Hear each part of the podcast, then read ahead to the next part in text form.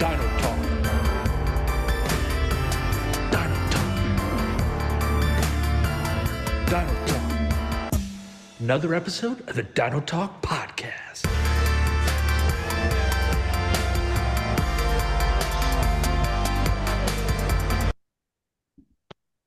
Nick, Logan, Jesse, back again. Another week. Week two, it's over. And we're here to talk some football. You guys want to talk week two a little bit? Yeah, I mean, hey, surprising games in Kansas City, Jacksonville. Really surprising game there. Not too much of a shootout like I think everyone was expecting. Sorry, I know you listeners, you can probably notice me and Nick are a little out of breath. That song, you know, gets us going, so we really jam out there. Anyway, Christian Kirk's back, baby. Forget everything I said last week about him and Calvin Ridley. Calvin Ridley's still a wide receiver too, just like I predicted. And Christian Kirk, he's a dog, man. He's a dog. He's gonna get his. Thinking other games. Geez, the Giants, huh? Giants are in trouble. Yeah, I don't know. That's really the main talking points I can think of off the top of my head. Before we go any further, guys, Jesse took his L last week. I'm ready to take my L. I was wrong going into the year. I believed in the player. I made the take, and I was wrong. I'll own up to it. I said Nico Collins would be a top 24 wide receiver. I was a fool. Nico Collins is going to be a top 10 wide receiver, guys. I undersold him. And I'm ready to take the L. I'm already there. Oh man, we appreciate your humbleness, Nick. We really do, man. What a humble guy. Yeah, I'm glad you're calling it week two, Nick. Week two, baby. Yeah, that humbleness is unparalleled, baby. That's what we're calling this episode. Week two victory laps, baby. We have week two humbles with Nick. Actually, we should say week three whenever he has zero receptions next week. Hey, that's not happening. Yeah, I mean, I guess I should admit a very similar L. I know a few weeks before the season started, we had a busts podcast, Nick, in which I said, look out for Jamar Chase. You know, he might be a round two, round three guy. Shouldn't be taking him round one. You were right. Yep. I mean, just like you said, I got to take my L. Yeah, it's looking like he should have been, you know, round five, round six guy. So yeah, really got to take our L's, you know, accept our defeats and, you know, be humble here. Yeah, Logan, what loss did you suffer this week? Honestly, you know, I've just been living life trying to dissect the NFL as much as possible. You know, I'm not going to take any wins, losses so far. Someone did say DeAndre Swift, though. But I do just want to say that this podcast last week was calling Ryan Tannehill elite, and that's exactly what he showed last week. So I don't think any other podcast but us are saying Ryan Tannehill's elite, and we called it right before he broke out. You know, compare him to Joe Burrow, see what happens. You heard it here first.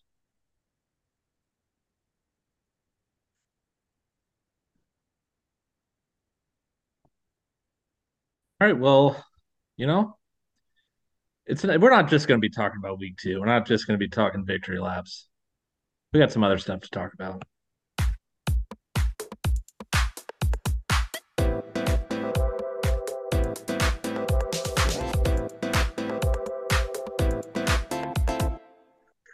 Got a new segment, The Outliers. Are we buying it? Or is it an outlier? Or is it just a sign of things to come? That's what we're here to discuss. We're here to let you guys know, like whether just what or running back three through the first 2 weeks, is that what's going to happen, or are they going to regress a bit? And yeah, that's the segment. What do you guys want to start this week? I'll start off since I took the easiest one. I'll go ahead and start off with the one everyone's talking about, Puka Nacua. Holy smokes, Nick, man, I've looked at it. It seems like every league that we had that we're in together, you had him. Great call there. Do we think, you know, Puka Nacua is an outlier or a sign of things to come? I personally I think he's a sign of things to come. I think that even when Kupp comes back, Puka is going to have a very large role. I think it could even be more than Cooper Kupp's. I know that sounds crazy to say, but whenever you think of a veteran like Kupp, he still is coming back off an injury. So there's still going to be a week of, you know, getting feeling right. Who knows? It from just this injury in general with Cooper Kupp, there was a lot of like question marks. Like at first it was he might sit out 1 week, then it, you know, lingered on till, you know, it's going to be more. I could just see it being an injury that's going to stick with him. And then also Puka's just a baller, man. I mean, as far as for a rookie, you know, setting all those records as a rookie, I mean, never seen anything like it. I don't know. I think it's a very, very easy take to say sign of things to come.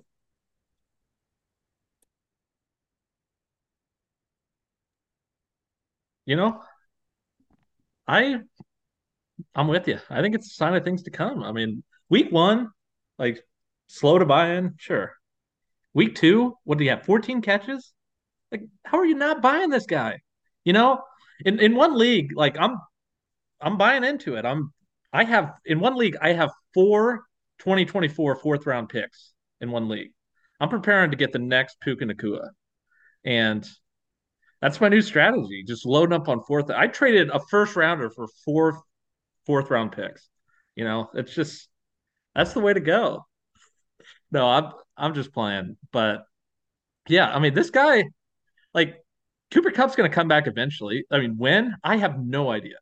Like, will he come back week 5? Will he come back week 7? I mean, could he get traded? I mean, he's also 30 years old coming off a bad hamstring injury. Like, it's just how much longer does this guy have? Like, whether you want to buy it or not, because he was a sixth round pick and fourth round rookie pick, like, you got to buy this guy. Like, he's setting records. Like, even if Kupp comes back, like, I'm still buying this dude. Like, he's good. Yeah, my whole thought with it too is, like you said, he's younger. So, like, as a franchise, why wouldn't you go more with the guy who's going to be around? I mean, just makes sense to me too. I love Kupp, but yeah.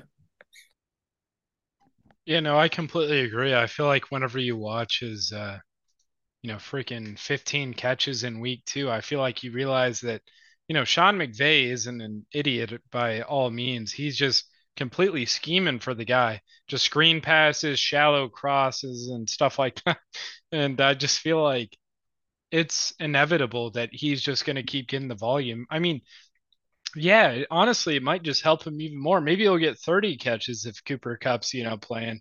Who knows what happens? But I mean, I just feel like, I mean, regardless if Cooper Kupp comes back, I just feel like they're just going to push, you know, Tutu Atwell just running. Actually, never mind. He probably already only runs deep routes. But I was going to say, I just feel like Van Jefferson and Tutu Atwell are just going to keep getting pushed farther and farther back, where Tyler Higbee, Cooper Kupp, and Puka are going to be getting all the targets. So, no, I completely agree. I feel like he's just going to keep meshing forward. Nothing going to stop him. Yeah, and not to derail us too much, guys, but, like, does this change your guys' tune at all about, like, rookie fourth-round picks, third-round picks? Like, does this make you be more likely? I mean, because in the past, like, I've seen it. People throw around fourth, third-rounders, just tack them onto deals or just – throw him away willy-nilly. Like, does this change it at all for you? Yeah, no, go ahead, Luke. Sorry to cut you off, Jesse, but no, I completely agree. I feel like my perspective on fourth round draft picks has completely changed whenever you have a complete baller of a quarterback like Matt Stafford, who can completely elevate any player's careers. Who do we got? Marvin Jones, Kenny Golladay. I don't want to say Calvin Johnson, but because he's a god, but like Kenny Golladay and Marvin Jones, if you got a quarterback like Matthew Stafford that elevates any careers, I feel like you just got to take more of a note of the quarterback who can push stats down people's fucking mouths. Freaking mouths, sorry. It's all right. Like, this isn't a family-friendly podcast. Yeah, sorry. I'm still rather new here. I wasn't, you know, too sure of the audience, but I just feel like you got to take note of the quarterback, and Matt Stafford is that guy that elevates people to get contracts, and he is that guy giving it to Puka instead of Cooper Kupp with injury. So that's my take on that. Yeah, it's true. The Rams have themselves a Ryan Tannehill, guys. For me personally, I don't think it does change much for me. Same way Terry McLaurin didn't change, I looked at third rounders. You know, I mean, that's always a thing. We call them dart throws for a reason, Hail Marys, whatever, lottery tickets. Sometimes they hit, but I mean, I personally still don't play the lottery. So that's just who I am. That's a good take. Yeah. I'll just make a joke about the Tannehill, but I think part of it is like you have a wide receiver that steps in with a very good veteran quarterback who loves to fall in love with their targets. Like it's worth taking shots on guys like that. And that's what also rookie quarterbacks that go into the league who don't have a lot of weapons, like taking a third, fourth round shot at a guy that could maybe be the guy that they fall in love with. I mean, Tank Dell appears to be that guy for the Texans. I mean, Nico Collins has been very good, but Tank Dell's also getting a lot of targets. So I mean, it is changing my tune a little bit, but like you said, Jesse, it's a lottery throw. Like there's second round picks that I took Isaiah Spiller at the 202 last year, and that guy I don't think he's ever going to play. He's not an NFL player, and that happens. You're taking shots everywhere.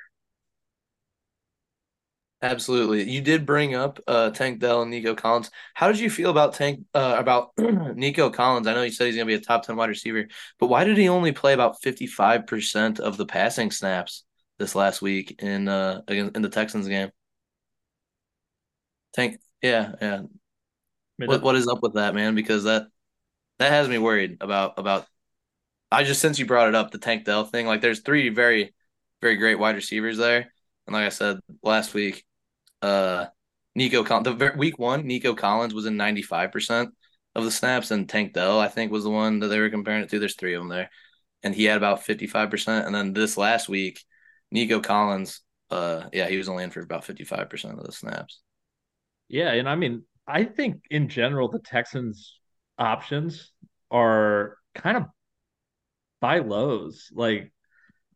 Dameon Pierce is one. I think he played 45% of the snaps, and he wasn't great because their offensive line has not been spectacular. But I mean, at some point in time, they're going to start consolidating. I mean, Nico Collins is playing great. Tank Dell's playing great. Dameon Pierce is playing great. Not playing great, but he's proved that he's a good player. I mean, do we really need Dare Agumbawale playing 25% of the snaps? I mean, that he's probably not a pro.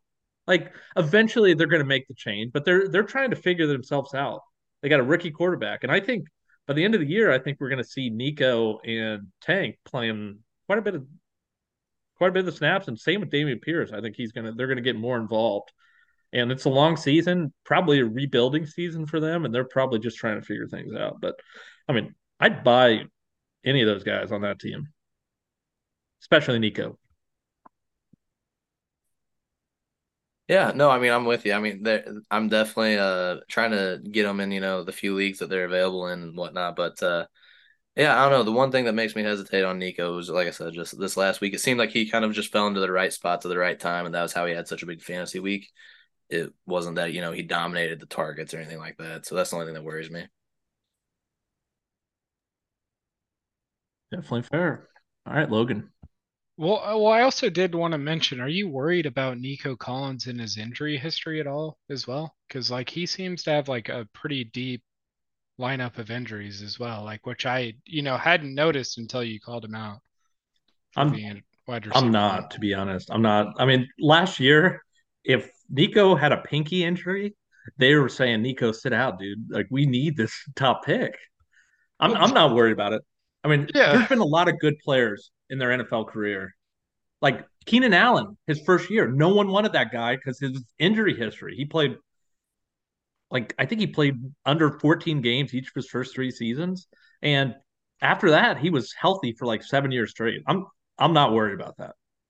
He doesn't have any injuries that are consistent across that. He's just had a couple things that pop up, and that's going to happen in the NFL. Yeah, no, that's completely understandable. I was going to say I haven't been following his career too closely recently. I mean, I feel like he spotlighted him recently, and it's just I looked him up. I just feel I don't know if it was a tanking reason, but I don't think they were tanking in 2021. But it's just man, his 2021 season, just 3 injuries and then 2 injuries in 2022. You know, I wish him the best, but I don't know. We'll see what happens, you know. But I mean, he's definitely getting the targets now, though, so that's pretty exciting. But 2021, didn't they have Davis Mills as their quarterback? That's almost a tanking in and of itself, right there. Just kidding. I mean, they were Allen. Yeah, I mean you name it. I mean they were just kind of handicapped with Watson for the first few years of Nico's career, and now he's got himself a quarterback who he looks pretty good. But go ahead, Logan. Yep. So my next take was going to actually, you know, I mean, not to be, I don't know if we're supposed to be the Texans fanatics by all means or anything, but I was definitely wondering if it was a sign of things to come with Dameon Pierce and the Texans. They're definitely prioritizing their passing game.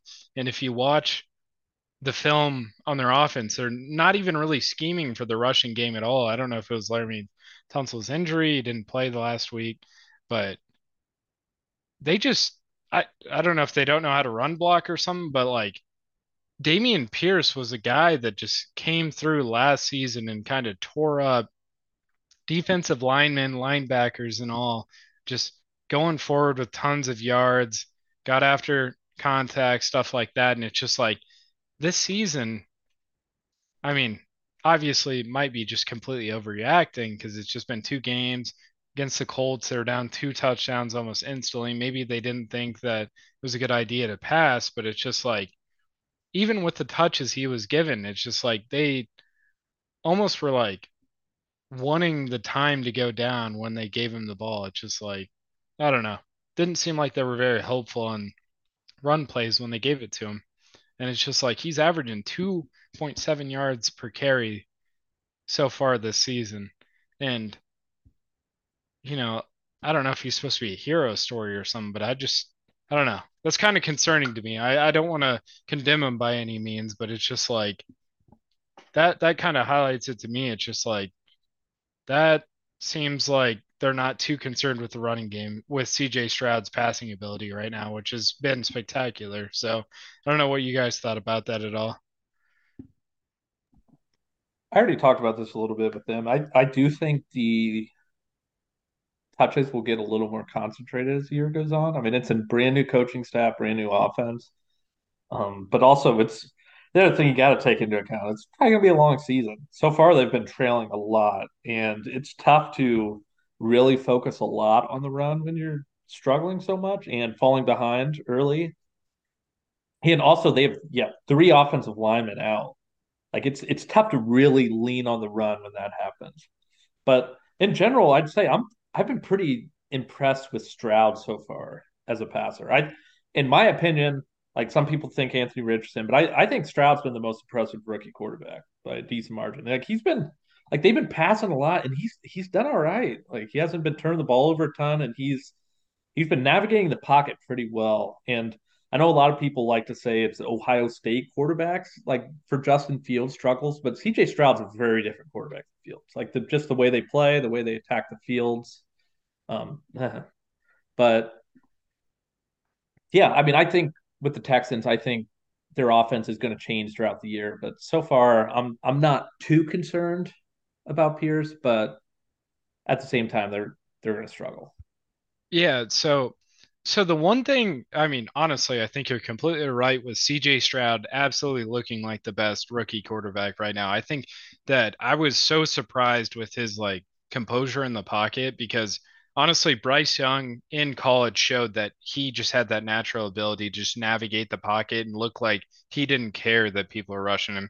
He just had that agility to go back and forth. And it's just like, honestly, CJ Stroud having the ability to just like make his reads look comfortable. And I really like what I called before the season with Nico Collins is I said, are you worried about CJ Stroud? Because his pressure to sack ratio is usually like really high. And he's just like, I mean, obviously he read that, never wrote back, as Geno Smith would say. But honestly, the one thing I'm concerned about though is the Texans' schedule going forward. They got Jacksonville, Pittsburgh, Atlanta, New Orleans, Carolina, Tampa Bay, and it's just like, I don't know. I just feel like there's a lot of games ahead that I don't know if they're going to lead. And that's the one thing that I think that makes me concerned about Dameon Pierce is I think the one way that they're going to stay in these games is they're not going to just be able to control the clock with Dameon Pierce or anything, just running short passes or anything, just controlling the clock, is they're going to be behind. And I mean, maybe the Falcons just absolutely fall off the face of the earth, but I think they're actually a lot better of a team than I thought they would be. But I think they're going to be behind a lot, and they're going to be passing a lot more than I thought they would be. Yeah, no, I mean, I agree with both of your guys' takes on CJ Stroud. He looks great. And yeah, I mean, the Texans are, like you said, they're going to have to be playing from behind quite a bit. I think he's going to get to throw the ball a ton. I think that's why the receivers are going to be, you know, valuable in fantasy. I think both Tank Dell and Nico Collins probably both have a spot on the roster. And yeah, that's pretty much what. Yeah, I mean, as well as Singletary, not gonna be trading for him anytime soon.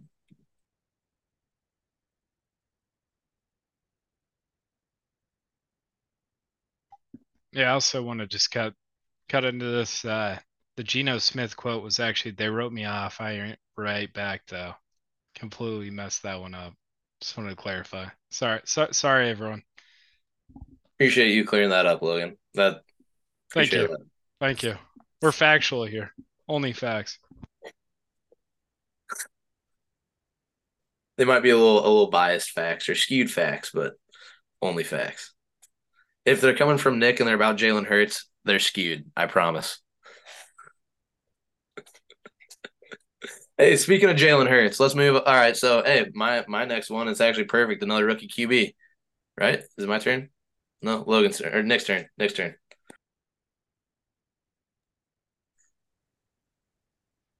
All right, yeah, I'll go ahead with my first one here.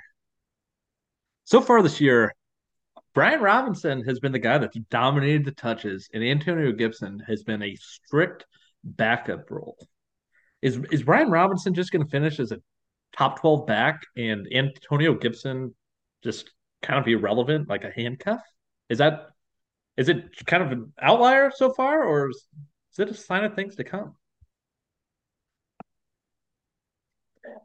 I'll start with this. I personally think so far it's been an outlier.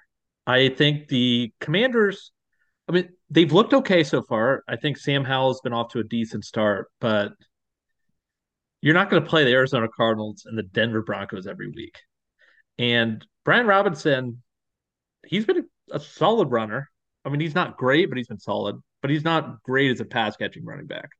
And so far, they've been able to keep themselves in pretty positive game scripts. And the upcoming weeks, you guys want to go ahead and answer me this. They play the Bills, Eagles, then they play the Bears, then Falcons, Giants, Eagles, Patriots, Seahawks. Do you see them, like the Commanders, just dominating a lot of those games like they have been, or are they going to kind of be behind a lot? I personally think, you guys don't have to answer that, I think they're going to be behind. And I think Gibson's going to be one who's going to be needed. And although Brian Robinson's been very good so far, I think Gibson's in a pretty good buy low spot right now, both in redraft and probably in dynasty, just because he's entering a contract year. And I mean, he's had some productive seasons before, but I think his time's going to come here, and I think he's going to be a needed player. And Brian Robinson, I think he's still going to get the touches, but I don't think he's going to be as good. I mean, as far as the passing down, like I agree with you that Washington, they aren't going to be dominating the games. They aren't just going to be running the ball. The thing is, Brian Robinson has been splitting the passing downs work with Gibson. So there's been this narrative of Gibson's going to be the passing downs guy. He's the good pass catcher because he started off as a receiver out. The thing is Brian Robinson's been just as good catching the ball, and I don't see why they would, you know, get away from that this last week. I know they both had 3 catches. I could see Brian Robinson just still dominating the touches overall, and I mean, he looks better. He looks more explosive. I think you were the one that sold me on Antonio Gibson 2 years ago, bit me in the ass, and I'm not doing it again. Okay, so maybe I just have a hot take here. I don't know, but have you guys ever considered the possibility of Eric Bieniemy just running Brian Robinson so that he has a better shot of becoming a head coach? Because genuinely, Antonio Gibson, in my opinion, is just by far like a way better back, rushing and receiving. And so I was thinking, I don't know, maybe Eric just wants his first shot as a head coach, and just maybe he's thinking about just rushing him, for what, 4 yards a carry? I don't know. Until they start losing here and he can finally take the reins as a head coach. I don't know. Maybe that's a hot take. I don't know. Logan, you're coming after the RB3 on the season right now, Brian Robinson. But no, I kind of agree with you, actually. I think Gibson's a guy that doesn't – like he's had 5 carries through 2 games now. Like that's pretty low for a guy that's put up some pretty productive seasons. And Brian Robinson, he's been solid so far. I mean, he's gotten some touchdowns, which has helped. But like he hasn't been just lighting the world on fire. And I think we're going to get a time where Gibson's going to get a role. Like he's going to get an opportunity. I think that's a given. And I've liked his ability to play through contact, ability out in space, and I'm not ready to give up on him yet. Logan brought up a great point of Brian Robinson's like weak 4 yards per carry. Antonio Gibson's at 3.6. So I don't know. I think Brian Robinson might be the real deal, man. I think he might be better than Antonio Gibson. Dude, if you watch the games, Antonio Gibson just isn't good at football, people. I don't know. Who knows? We'll see. I mean, I could be wrong, but. Yeah, but what's the attempt difference, though? Because Brian Robinson probably had like 40 compared to his like 5. Short of there being a conspiracy with Eric Bieniemy, like I don't really see why they're doing that if they think that Antonio Gibson's better. I mean, maybe the conspiracy theory's on, but short of that, I don't know. I don't get why. No, I don't see that one either. Yeah, no, I do agree with you.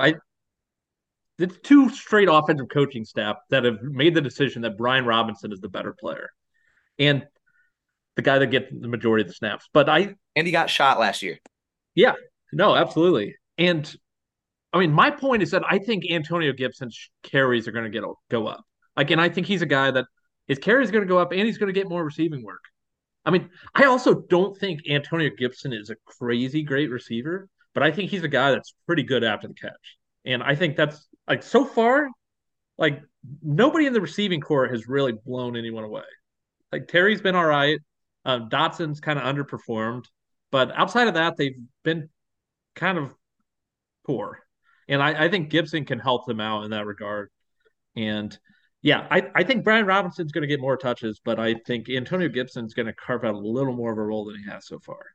Okay, so here again, this is another crazy factor about a running back that always concerns me. Is Brian Robinson played in 12 games last year, had 205 carries, 297 yards, 3.9 yards, on average, and his long was 24 yards. That's the shit that concerns me, is because what is his breakout ability? What's his ceiling?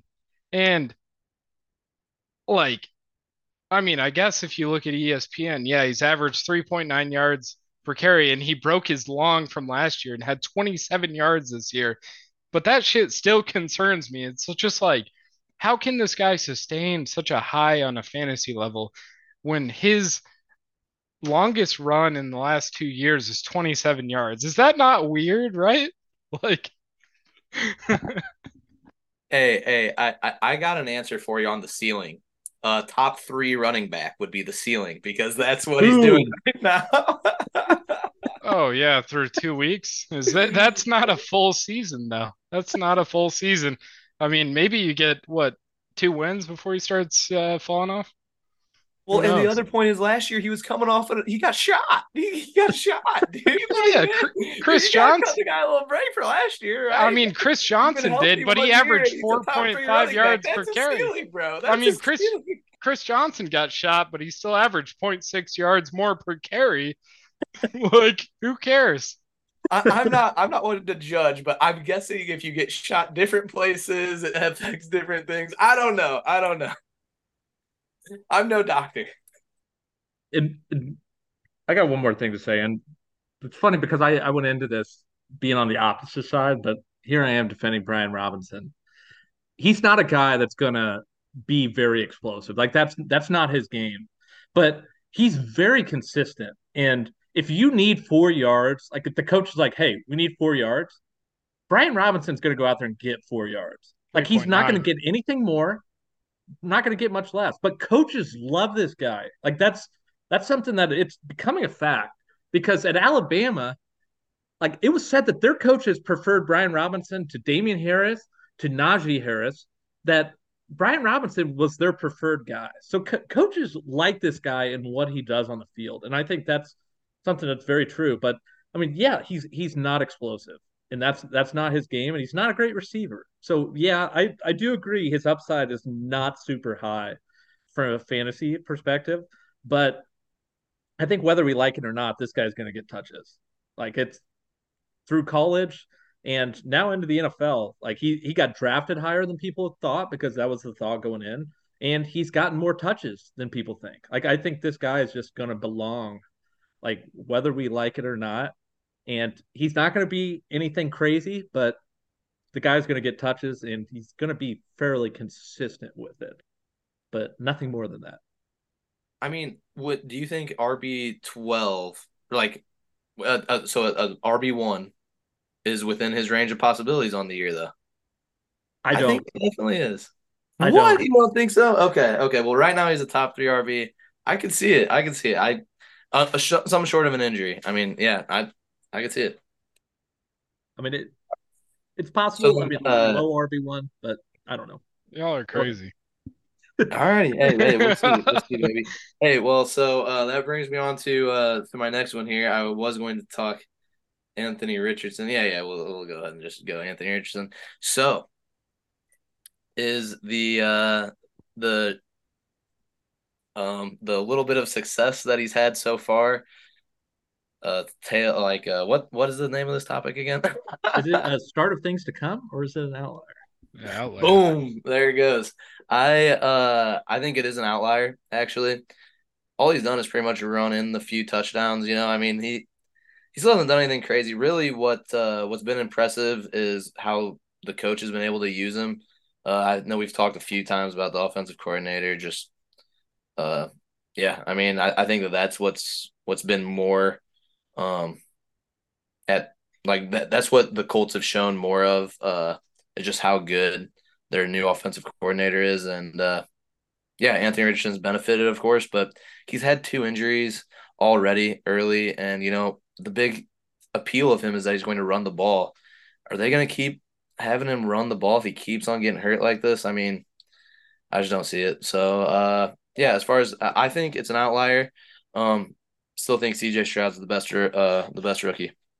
What do you guys think? Yeah, so no, I completely agree with you. I think that one of the most concerning things about Anthony Richardson, he's had an injury in the first 2 games that he's played so far this season.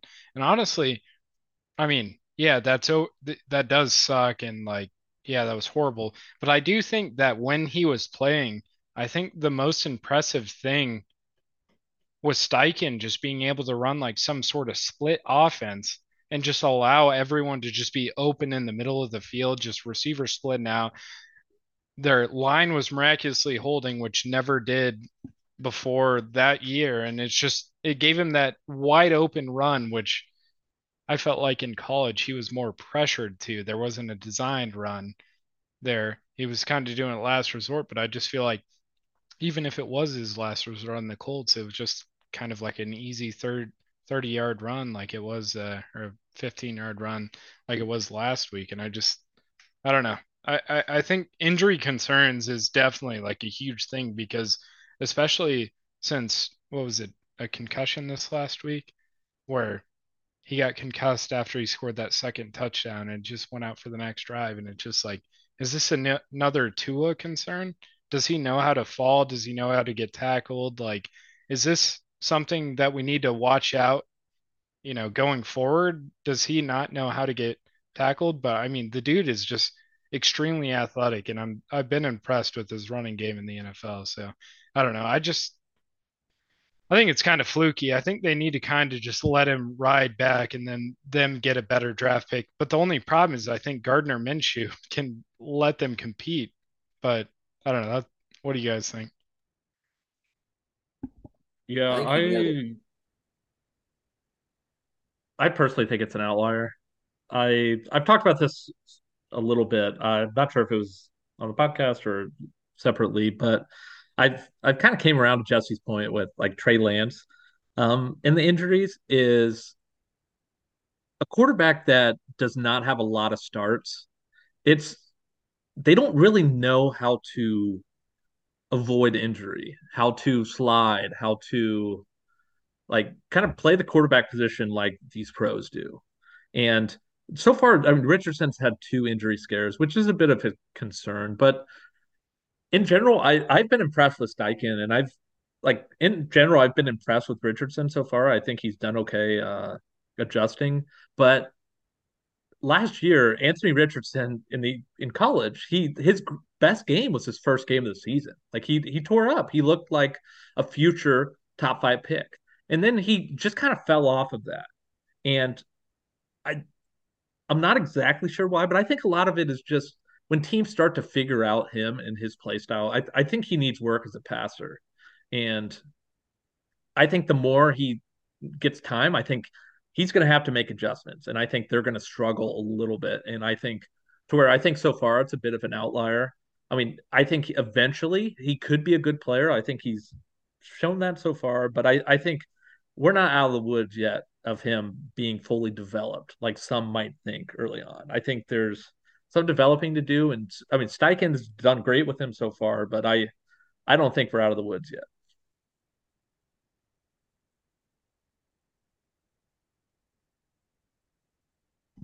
Yeah, no, I completely agree with that. I feel like, yeah, I think seeing a transition from college football to the NFL can be kind of polarizing, and I feel like being pushed into that spotlight so early has been like, you know, it's been so uplifting for him because, you know, in the first game he showed out, he, you know, showed that his rushing game was obviously there, but I don't know. I'm kind of intrigued to see how they play him going forward, but I don't know. I'm with you though, that so far it's been an outlier, but I don't know. Should be interesting to see. Dino Talk. All right, we're back again. Logan, start us off. Yep, welcome back, everyone. I'm sorry that there might have been a break here. I seem to have offended some people with my Brian Robinson take. People are offended by the 3.9 yards per carry and the 27-yard career long. But so my next take is the Tampa Bay Buccaneers are an outlier. They're currently 2-0. First in the NFC South, and I don't think that they're going to keep going because I think the real deal of the NFC South is the Saints. I think that the NFC South, as much as I didn't want to say it was going to be a little bit more competitive than I thought. I think the Saints are a lot more relevant with Derek Carr than I thought they would, and Bijan Robinson on the Falcons has been, you know, just an instant game changer. So I think that the Buccaneers being 2-0, you know, God bless Baker. You know, he's doing his thing. He's definitely getting, you know, the troops moving forward. But I definitely think that them being 2-0 is just a complete outlier with their schedule ahead. You know, they're facing the fraud Eagles next week and then the New Orleans Saints the week after that. So I just don't think that they can do it. I don't know. What do you guys think?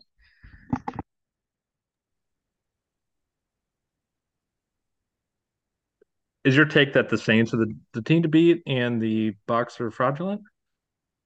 Yeah, I think that right now the Buccaneers are in a very weird spot. I think that Mike Evans is on the trade block. I think that right now Baker is miraculously holding them together because he played the Bears last week. I don't know. Yeah, I do. I mean, the Bucs have played a like they've been and the Vikings and the Vikings with their defense. Yep. Yeah, I'm not a believer in the Bucs long term. I think this is a pretty like the biggest sell window for Baker, and like even Mike Evans. I mean, Chris Godwin. I'm holding Chris Godwin. I think that guy's the real deal, but like Mike Evans is getting a little older and you never know what the future holds. But yeah, Baker's good sell opportunity. And with the Bucs, like they've been off to a great start. Baker looks great, but I mean, we've kind of seen this before. I mean, it could be different. Baker looks confident. He looks solid and he looks like he's got the guys rallied behind him. And maybe this will be different, but I'm not buying the Bucs long-term. I'm personally still on the Falcons winning that division. I think the Saints have impressed me, but I'm still team Falcons in that division. And I think the Bucs are, although I do think they're a lot better than a lot of people thought. I think they still got some veterans on that team, like all across the board. And as far as winning the division, I'm not buying it, but I think they could be okay. But I think their early start is an outlier. Yeah, I also, I'm a little bit more of a fan of Baker than I think a lot of people are. Not that I like saw that, they were going to start off 2-0, but I did think that Baker was going to win the job over Kyle Trask pretty early on. And I think this is a big tested week for him in the offense. I think that this week is when we'll really get to see if, if it's the real deal or not. Baker did lead, the Cleveland Browns to a playoff team, which Lord knows that that franchise, to lead them to a playoff berth is saying something. They literally then just like pissed it all away for somebody. And yeah, dude, I don't know. I don't know. Baker kind of got done dirty, man. Oh, sorry. Baker got kind of done dirty. He played through an injury and didn't do well whenever he was injured, and he got punished for it. He played well when he played with the Rams, like for those couple games in prime time. I don't know. I'm kind of a Baker believer. I'm excited to see it this weekend. Obviously, I don't think that they're going to win by any means against the Eagles, but yeah, Nick, you kind of stole it from me in the Falcons. I think the Falcons are they might be the real deal. They're just going to run the football. They aren't. Kyle Pitts isn't getting involved. That isn't going to change, but I think the Falcons are the one that looks the most real deal to me in that division as well. Yeah, so no, I completely agree, and I feel like I love watching Baker play and stuff like that. And dude, honestly, I feel like the one thing I want to give you a shout out for, the NFC South, man. Adam Thielen just absolutely balling out this past week, man. So we gotta see if he's gonna be that breakout player. You called it, so coming out of injury, I'm excited to see how he plays this next season. Yeah, no, I am too. I'm excited with Adam Thielen too. I didn't have the stones to play him. I do have him back in for week 3, baby. Got him back in there.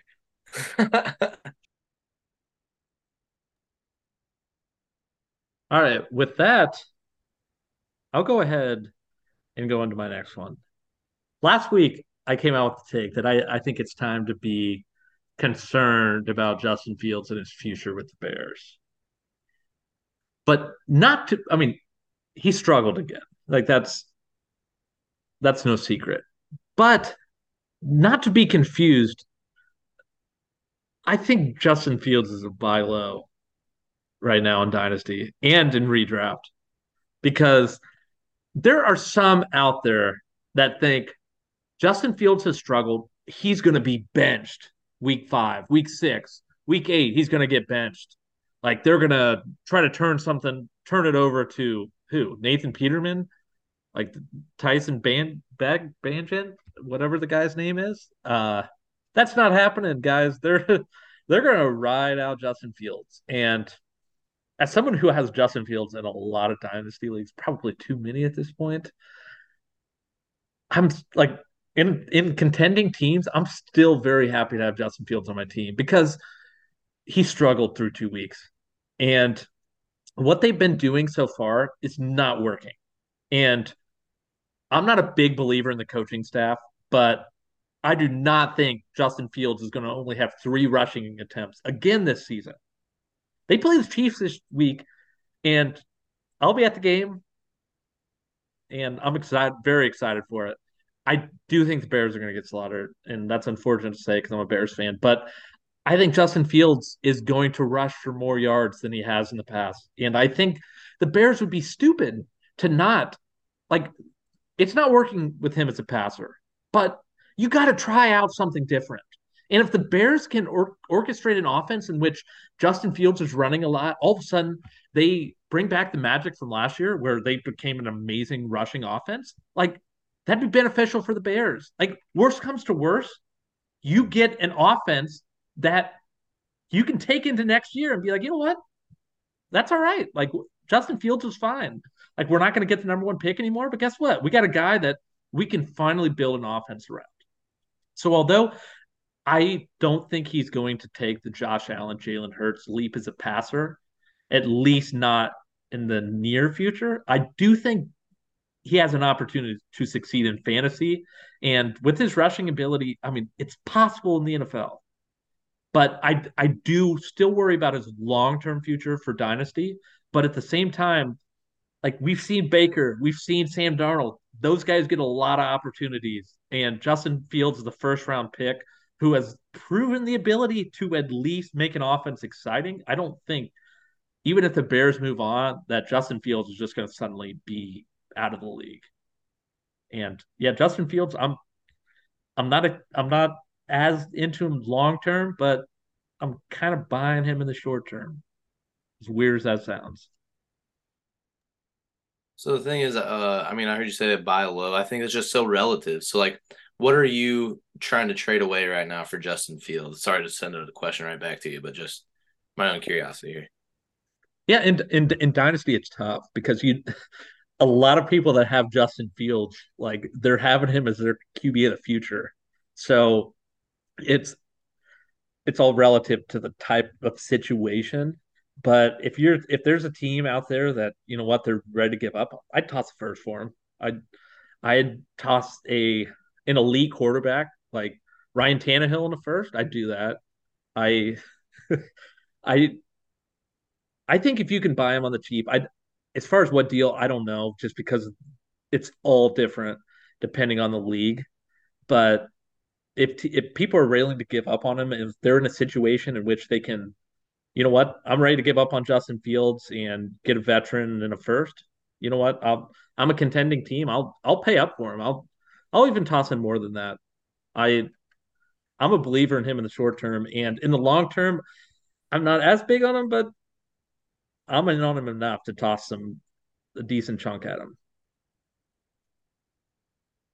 Gotcha. Don't know if that answers your question, but... No, it did. It did actually pretty well. Just didn't help me too much in my answer of Justin Fields. I'm with you. I don't think he's getting benched. But, yeah, I mean, I don't think that I would give up a first, to be honest. I don't think in a super flex, I don't think – so I don't know. That's basically how I feel about him. I'm so low on him that at this point I wouldn't even give up a first for him. So, yeah, no, that's where I'm at. and maybe this better answers your question. I prefer Fields to Jared Goff, to Kirk Cousins – to those type of guys in Dynasty. And I would be willing to trade those guys for him. And is that in a long-term aspect or a short-term? What do you think on that? I mean, maybe both. Like, on a Dynasty, like, I'll say in all formats, I would make that move. Yeah.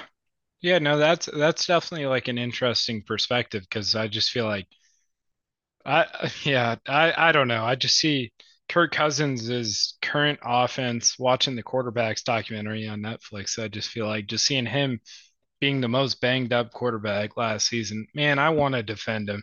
Man, he's impressive. He does make some great throws, but Kirk takes so many hits. But on to Justin Fields, though. I think that I don't want to give up on him. I just want to keep hanging on to that thread that, you know, they solidified with drafting him and stuff like that. But I don't know. There's just definitely some pocket presence and spatial awareness and throws that he definitely does need to make. But it's just like, I don't know. There's something to do with like coaching this year that they need to just throw into the just throw it away, because there's been a definite discrepancy from this year coming into last year on his designed runs, which I think is extremely fucked up there, or fricked up. Sorry for all you families out there.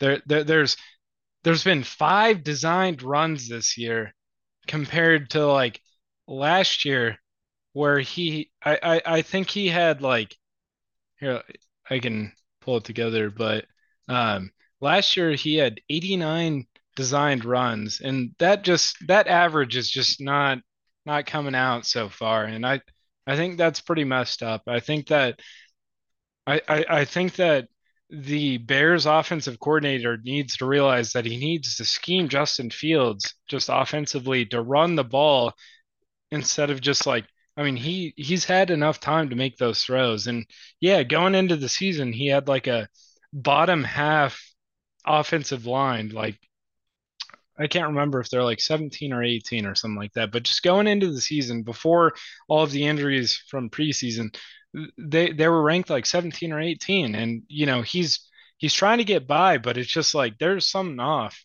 I mean, he's not making the throws he needs to. They're not running the ball with him. He has to scramble. He looks horrible scrambling. He runs into defensive linemen, but you know, then again, it's just like he'll make like 3 of these throws during the game where I'm just like, this guy's showing off what he did at Ohio State. And I just like, I can't believe like what they've done with him. And I don't know, I maybe I'm just coping or something, but I think there's long-term potential. I just don't know if it's releasing the coaching staff, changing how they scheme up the offense, or what it is. I don't know. What do you think, Nick? Yeah, and I do agree with what you're saying. And one thing that's a bit different from last year. So I think the Bears, like I saw something someone did on Twitter. It was not my doing. They had a video of Justin Fields dropbacks compared to Aaron Rodgers. And the Bears offense coordinator, Luke Getsy, came from the Packers. And it's pretty evident watching that the Bears are trying to make Justin Fields be Aaron Rodgers back there. And I believe Justin Fields, according to like Bears beat writers, he had a pretty good training camp throwing the ball. But guess what? It's not working in the games. And last season, it happened early on the same way. Like they were trying to make him into this passer, and he's just not there yet. He's still not. And at this point, it begs the question, will he ever get there? And he might not. But late last season, they decided to lean into Justin as a runner.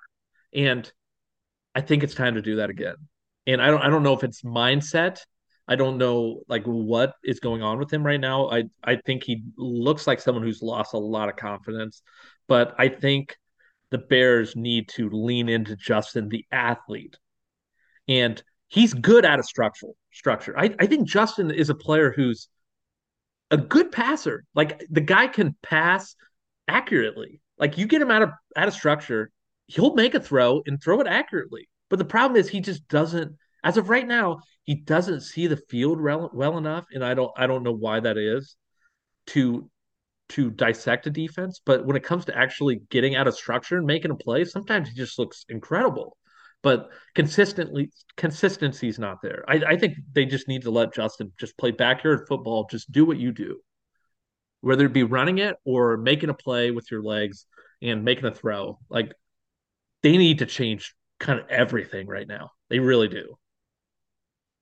Yeah, so that's like definitely like, no, I agree exactly what you're saying. And I think that that's the one thing where it becomes a crossroads with fantasy is it's like you see the potential in the player and you're just relying on the offensive coordinator to, you know, just manage that change. And it's just like, I think that's why Nick was saying that Justin Fields is you know, he's going for a low ball amount right now. And it's just like, I feel like, you know, Jesse, did you say that you wouldn't give a first round for Justin Fields earlier? Is that what you said?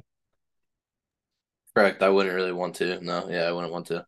Yeah, exactly. Maybe, I guess the latest, like if I'm really going to be 112, maybe.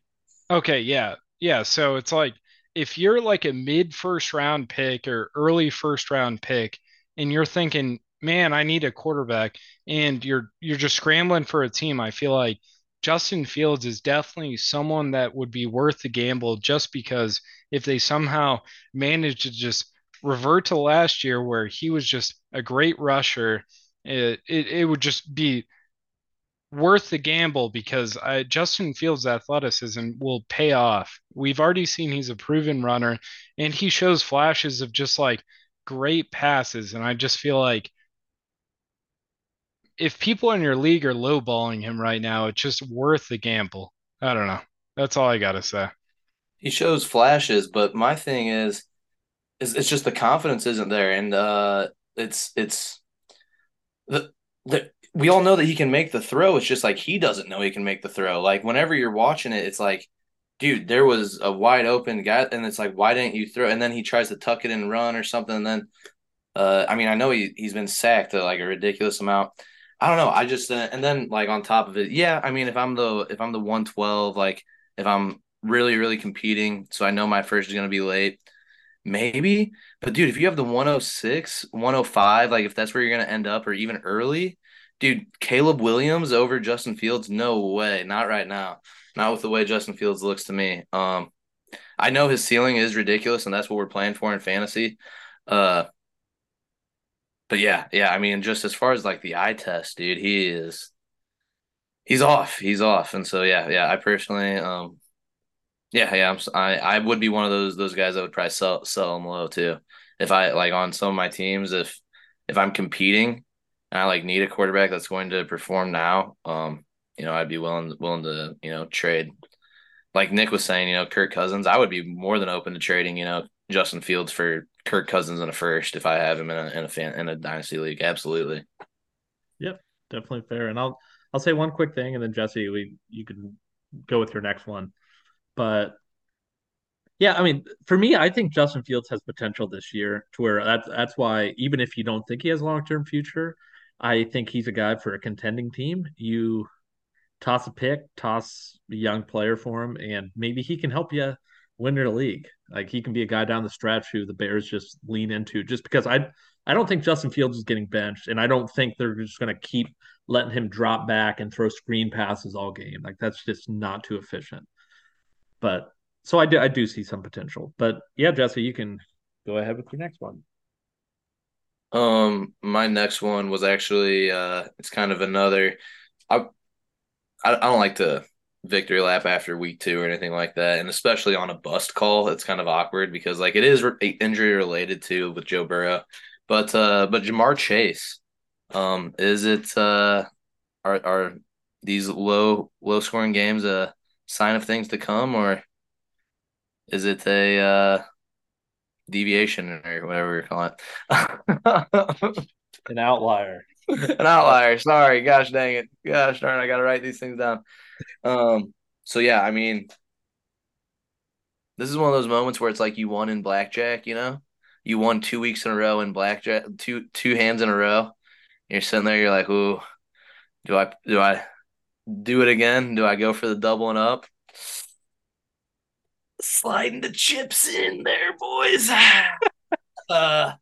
I mean, Joe Burrow's calf, it sounds like he might be playing still, but even if he is playing, I mean, if he plays like he has been these last 2 weeks, we're in trouble. Jamar Chase, he did have a touchdown ripped out of his hands. Really great defensive play by the Ravens. That, you know, did halt the fantasy week for a second week in a row of Jamar Chase having really low numbers. But I mean, yeah, I just don't see it getting a ton better. The Bengals have a really light depth at QB.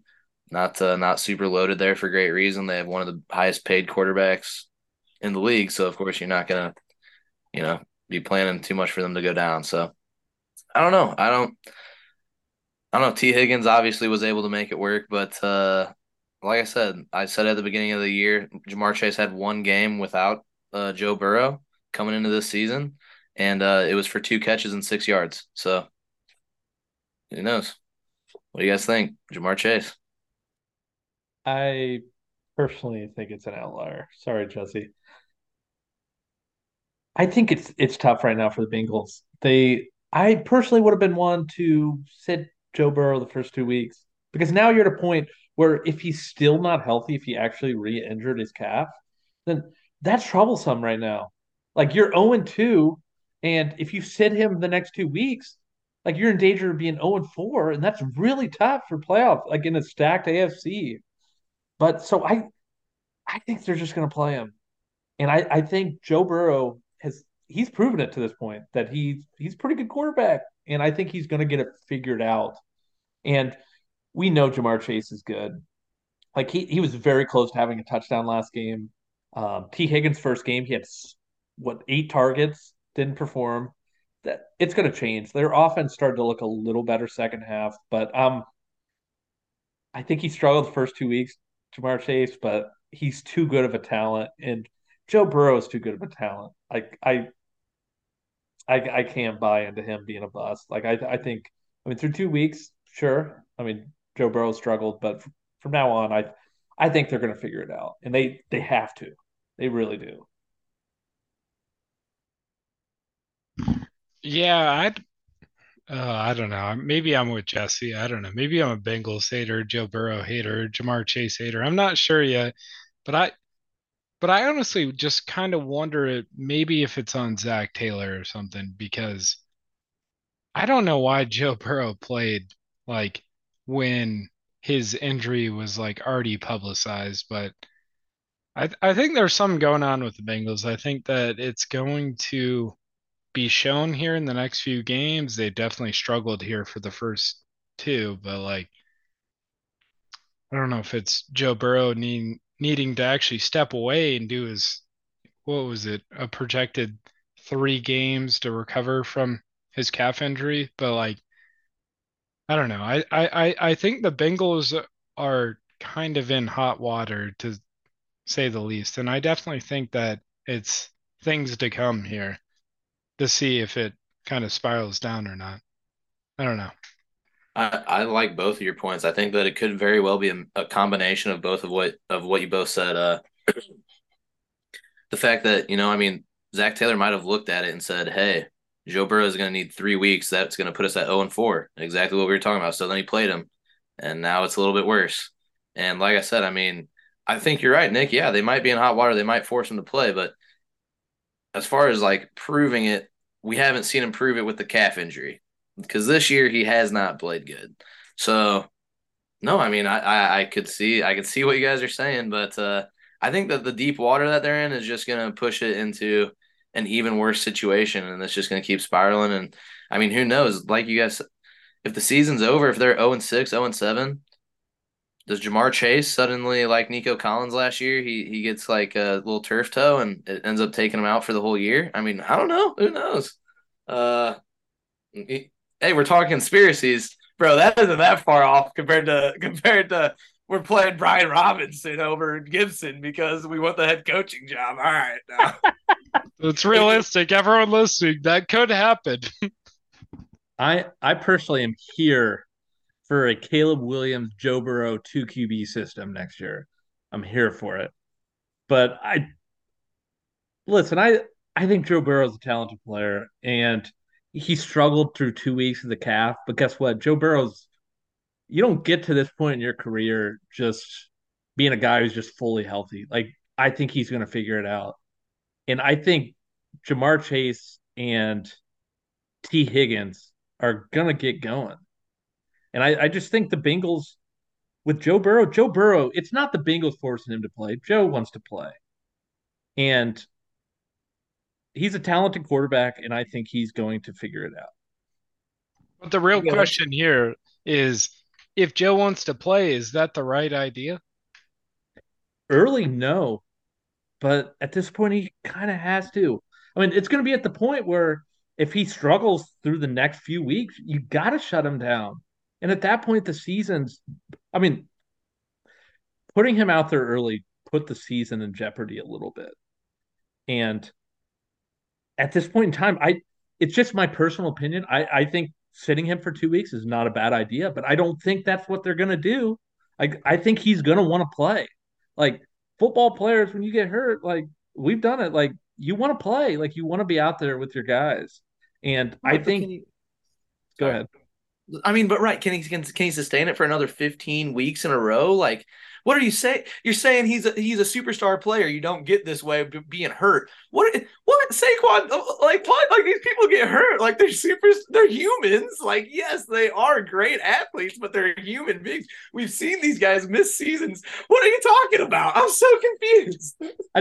My point is that not like Joe Burrow through the first 2 years, like, he tore his ACL. And after post-ACL, he figured it out. Like, most of these players are playing through some kind of an injury. Like, let's be real here. Like, they're playing through an injury. And, like, Joe Burrow's had some kind of a calf injury, some kind of injury before. He's had to play through and figure it out. A lot of the great quarterbacks do. And, like, your boy Jalen Hurts last year, he hurt his shoulder, and he wasn't the same afterward, but guess what? He figured it out and got his team to the Super Bowl. Like, players figure it out or with an injury. But, I mean, that's a valid point. 15 games, like, or playing the full 17 games with a calf injury, that's tough. That's tough. I mean, when's their bye week? Like, needs to be soon.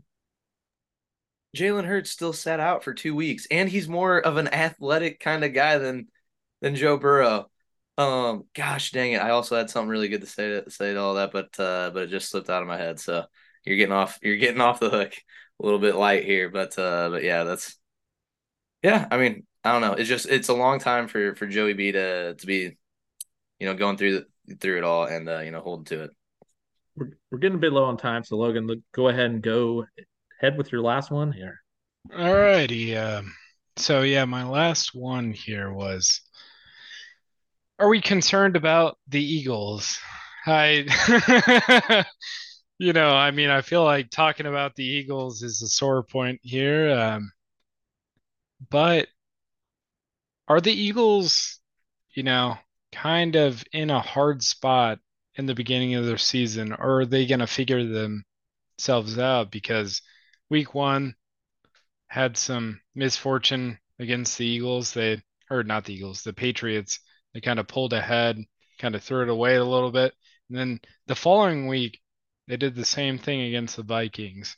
And I'm kind of wondering, can the Eagles do it again this year? Can they win? I have no idea what their projected win total was this year. Probably 12 games, something like that. I don't know. But are the Eagles concerned yet that, their imminent schedule in conference against the Cowboys or anything is going to lead to more losses, or playing the Jets, the Dolphins? I don't know.